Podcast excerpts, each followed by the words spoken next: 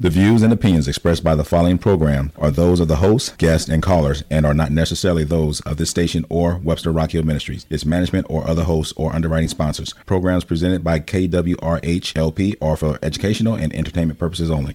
Our next interview is with Rachel Ebeling. She's the executive director of the Angel Band Project, and this is a very interesting group, folks. You need to pay a close attention to this. It's another nonprofit and I refer to this that flies under the radar. And in many communities, you have nonprofits who are picking up some of the pieces that quote unquote government or the institutional government, civic groups cannot do. And thank goodness for the not for profit groups. And the Angel Band Project is a wonderful group. Let's listen to this interview with Rachel Ebeling. Tell me a little bit about the Angel Band Project and a little bit about your background and how you got involved in that. Sure. So, the Angel Band Project is a 501c3 nonprofit based here in St. Louis. And our mission is to use the power of music to provide healing, uh, to raise awareness, and promote positive social change for survivors of sexual violence. Uh, we provide music therapy programming for survivors of domestic violence as well as sexual violence. Uh, and that, that service is offered at no cost to those are, who are going through counseling as a result of their trauma.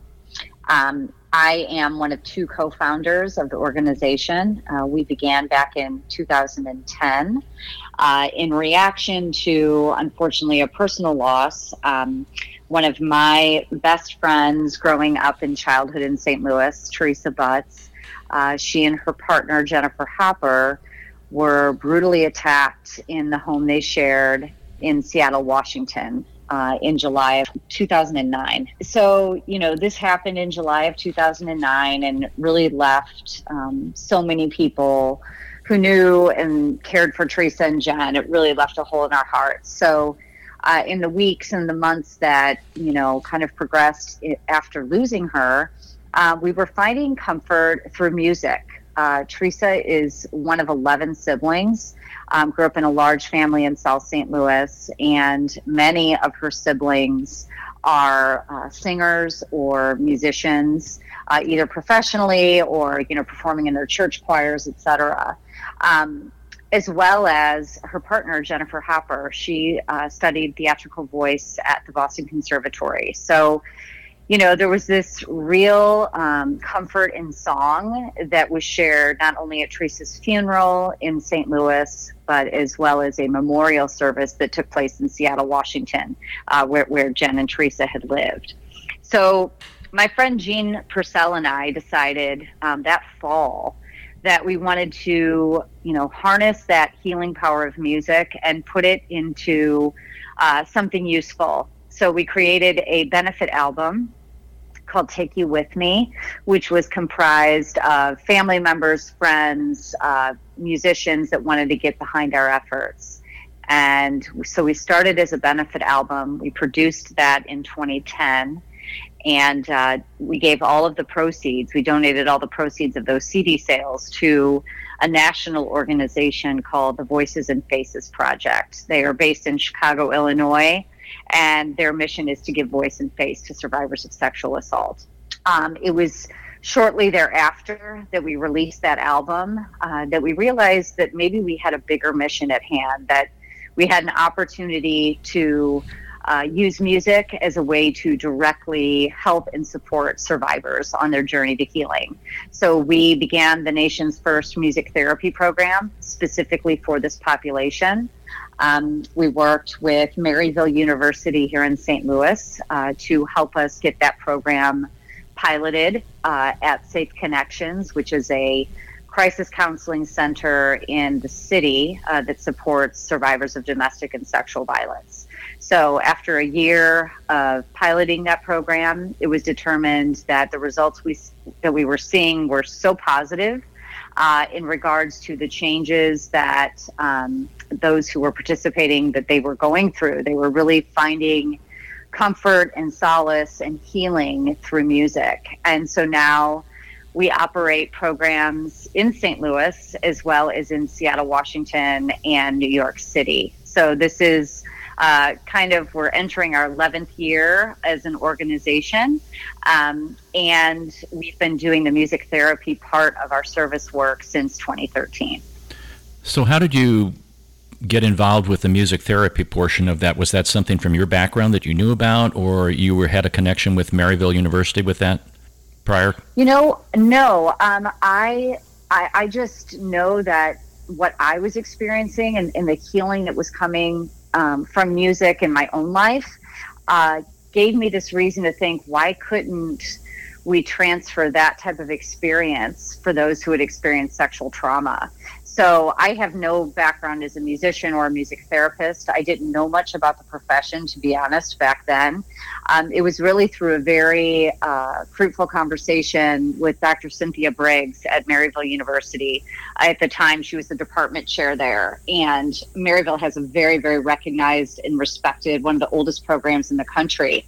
Um, so I quickly learned a lot about the therapeutic properties of music and uh, Dr. Briggs thought this was a perfect way to um, to support survivors. So that's really how it happened. It was just kind of this idea that um, that became a program. Now, when you go to a place like Safe Connections, or you're using, you know, you're using your own project right now, the the Angel Band uh, project. Mm-hmm. How how do you start out? Do do people who are survivors contact you? Are are you contacting them? Kind of walk us through the process of what that looks like. Yes, well, I would say generally speaking, um, you know, the partner agencies that we work with, um, they refer clients to our services. Um, our programs are done in small group workshop formats, so usually between three and up to 10 participants per workshop. And those workshops meet once a week, usually for eight to 12 weeks. Um, we hire board certified music therapists with a background in trauma to run these workshops. And they use a variety of music therapy interventions uh, that are specific to the group they work with. Um, to support them. So that is generally how we um, find clients that we can serve. Um, however, that's not always the case. Um, in other cities and with other agencies, um, it's set up a little bit differently. So, for example, in New York City, we work with New York University. We actually do our, our workshops on campus at NYU. Uh, they have a music therapy center on campus. So, in that environment, it's more of relaying our our programming to other agencies in the Manhattan area, and then they send clients to NYU for you know for the workshop. So it depends on the city and and what we're and what we're doing and what the presence is what the presence is there. Um, that's how we function our our workshops. And how how long are sessions, uh, Rachel? Are they you know, are there like yeah. 15 sessions and 30 minutes long, or you know, yeah, walk through that because sure. I, I, want people to get a feel for how that works, and because later on we're going to talk about some success stories that you've had in uh, in the in the project. Yeah, so um, so the, sh- the sessions are usually 90 minutes in length. Um, and like I said, they meet weekly for um, eight to 12 weeks. It really depends on how the agency runs their own group programming. That's kind of, you know, we, we defer to them for what length of time in treatment works. And we have done programs for teen survivors, so those who've experienced, you know, sexual trauma or domestic violence who might be 13 to 17. And then um, when you're 18 and above, um, then we do, you know, specific programming for adult survivors. So, um, so yeah, that's kind of how our programs are set up. So it really is. You distinguish a little bit of difference between age in, in uh, dealing with individuals who have gone through sexual trauma. Correct. You know, it's just the approach is a little bit different. Um, obviously, the, the, the music that is experienced or you know utilized during music therapy it, it, looks and sounds very different if you're working with teenagers versus adults. So um, so yes we separate them out into age appropriate groups. Now i noticed on your website uh, and by the way uh, folks the website is angelbandproject.org, angelbandproject.org. You have a one voice virtual choir, and this, I, I watched the video, and it seems like these are all survivors that have gone through the program, and I'll let you take it off from there. Yes. So in uh, 2014, we had an initiative, which is the One Voice Virtual Choir. It is based on a song by the Wailin' Jennys um, called One Voice. And we worked with survivors who volunteered to learn the song uh, with the support of their music therapist. And then we individually recorded all of these, uh, you know, song contributions through video, uh, through basically a video portal. So then we were able to edit all of those videos together and put them on a screen, uh, which was then turned into a live concert experience. We performed that here in St. Louis in 2014, and then it traveled to Seattle, Washington in 2015. Uh, most recently, we actually performed that at the United Nations headquarters in New York City. Uh, in 2018, we were invited to perform at the UN as part of the Secretary General's 16 Days to End Violence Against Women campaign. Uh, we were the only musical performance, and it was a wonderful opportunity. We partnered with a choral group in New York City and asked for survivors to, you know, get involved uh, that were from New York. And so, you know, it's it's interesting. Um, how music really resonates and can speak to this cause. You know, not only are we using music to directly support survivors, but we're using it to create awareness and solidarity so that people can show support and understand you know how prevalent this issue is in our country um, you know in the united states someone is sexually assaulted every two minutes uh, so the need to support survivors is great, and we want to be a voice for those who have endured this this serious kind of trauma. You can really understand the power of music then, because it seems like everybody is exposed to music at one time or another in their lives, mm-hmm. and. Uh, as I was watching one of the videos, uh, one individual was uh, saying how songs from her youth were ones that seemed to captivate her and she remembered and were really uh, healing uh, helpful in her healing process and someone else said she thought she had healed until she started really singing and getting involved with the music therapy and realized that there were some other things that were kind of pushed down that had not come out what are some other uh, success stories or, or, can you talk a little bit about how uh, individuals have really moved from a place of uh, not being empowered to a place of empowerment and confidence and hope?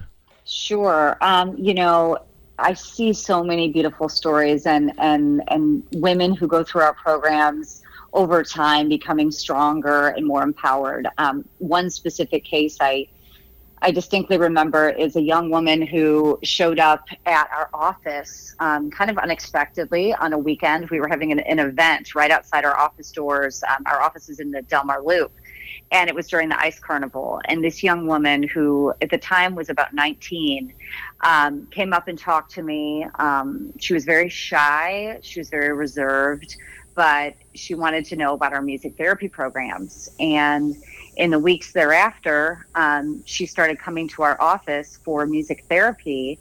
Uh, she had been sex trafficked for about five years um, had left home and was held as a sexual prisoner um, finally escaped that situation, um, went through intensive therapy um, after she escaped, but suffered so greatly. Um, she was self harming, um, she was suffering from an eating disorder. Mm.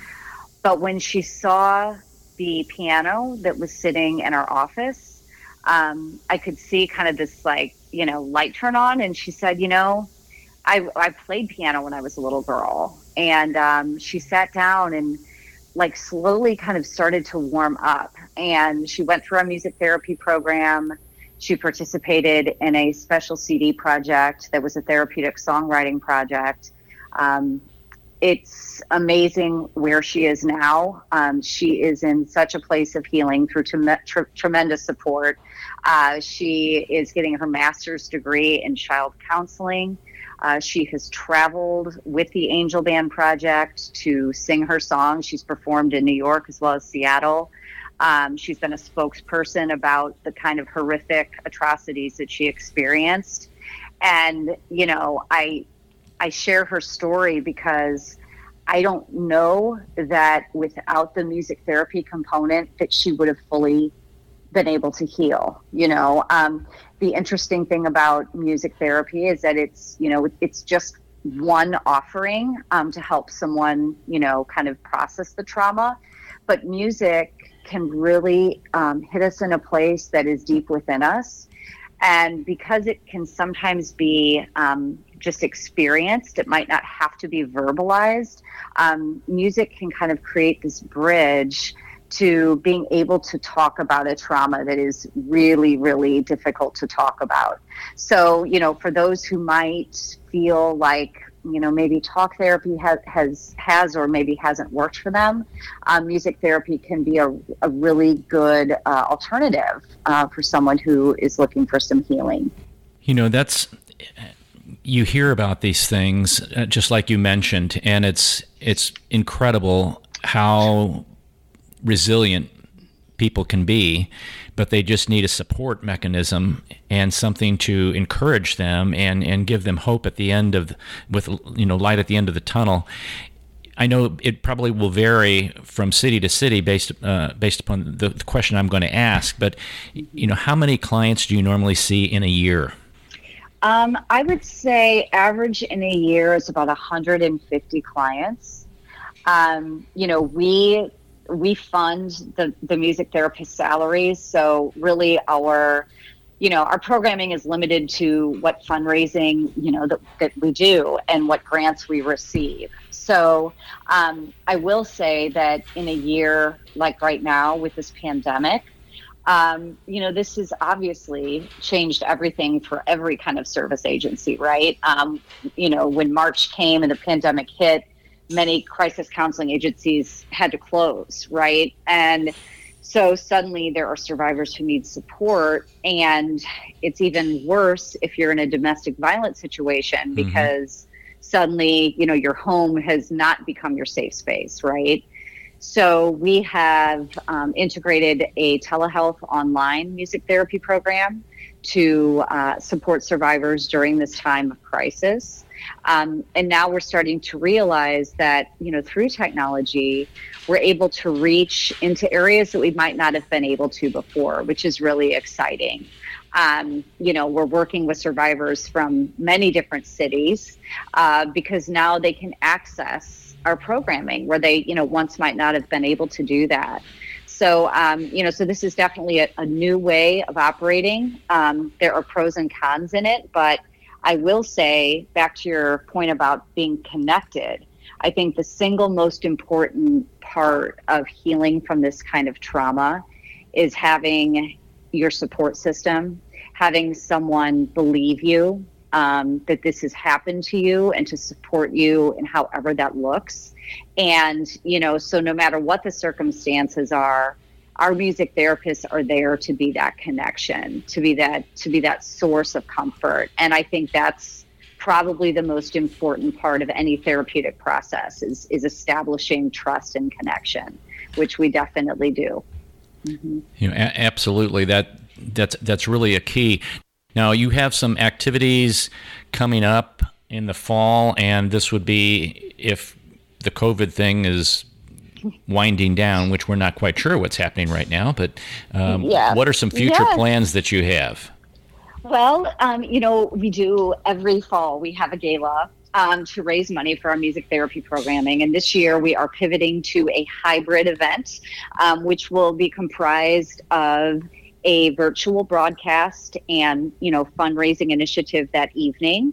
Um, it will involve some musicians, um, a few celebrity guests um, so so anyone in the public will be able to you know join get a link and you know be there virtually to support the angel band project. Um, and we're also doing some small intimate dinner parties to you know create community to keep our donors um, you know present with us and to share in our mission. Because this year has been um, it's been difficult for all small businesses of course um, but nonprofits particularly are suffering because you know giving is down um, donations have just kind of um, they're just coming in piecemeal. So we need to do our best um, this year so that we can next year continue to operate and you know offer more music therapy programs next year.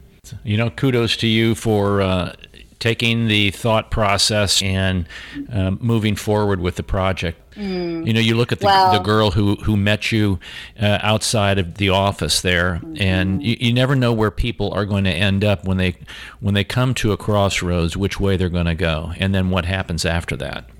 Yeah, well, you know what? It, it's interesting you say that because so one of our clients, um, her name is She's in her 60s. She's just an, an amazing um, force of a person she learned about Angel Band through um, Safe Connection. She was in therapy there. And um, what she says about music therapy, and I think this is really beautiful, um, she says that Safe Connection saved her life, um, and Angel Band Project saved her soul. Mm. And I, I, just thought, you know, I think about that sometimes. Like, um, you know, yeah, it, it gives people maybe um, a reason to really feel you know connected to themselves and maybe maybe to others in the future. So i love leading this organization and hope hopefully growing it so that we have more of a presence and can do more good work. The amount of nonprofits that serve the st louis area or the state of missouri or even nationally that do things my words that fly under the radar that most people aren't aware of which is why we're mm-hmm. highlighting you know the the angel band project. Mm-hmm. and the outcomes as a result of your efforts and the efforts of the music therapist you can't put a price tag on that. I know. You can't you know like any other mental health it is it is hard to have you know quantifiable data um, to share because you know how do you how do you mark where someone's healing you know has been? How do you track what someone's life is like you know post uh, post therapy, right? It's a hard thing to understand and to quantify, but I will say that you know we do evaluations of our programs. Um, there are self reports that are taken pre and post workshop, and you know the comments that we hear that you know suddenly you know PTSD symptoms have have remarkably lowered you know due to incorporating music therapy and in you know to their lives or they find more hope on a daily basis than they were prior to music therapy. It's things like that that you think, you know, if we're able to help a little bit along the way and, you know, have someone's life turn around a little bit better, then that's what we're here for, you know, and like I said, I mean, music therapy is just one of many ways in which we can offer support. But for those that it really resonates with, it can be life changing. Um, you know, there are clients that I've seen that have become critical partners in our work that are advocates and now, you know, mentors for other survivors. So, how do you, you know, how do you put a price tag, like you said, on? On those life changing experiences. So, you know, it's my honor to do this work. I, I feel like, you know, until I lost a friend to a horrific, unexpected act of sexual violence, I don't know that I would have, you know, been so passionate about this. But I have three daughters, and, you know, when the statistics show that one in four women will be sexually assaulted in their lifetime, um, you know, that starts to hit pretty close to home. So I have made this my life's work and it's the people that we help that that keep me you know advocating for for what we do. Rachel ebeling co-founder and executive director of the angel band project. Thank you very much for taking time to talk to us at st louis in tune absolutely arnold. Thank you so much for giving us this chance to expose more people to our mission. I really appreciate it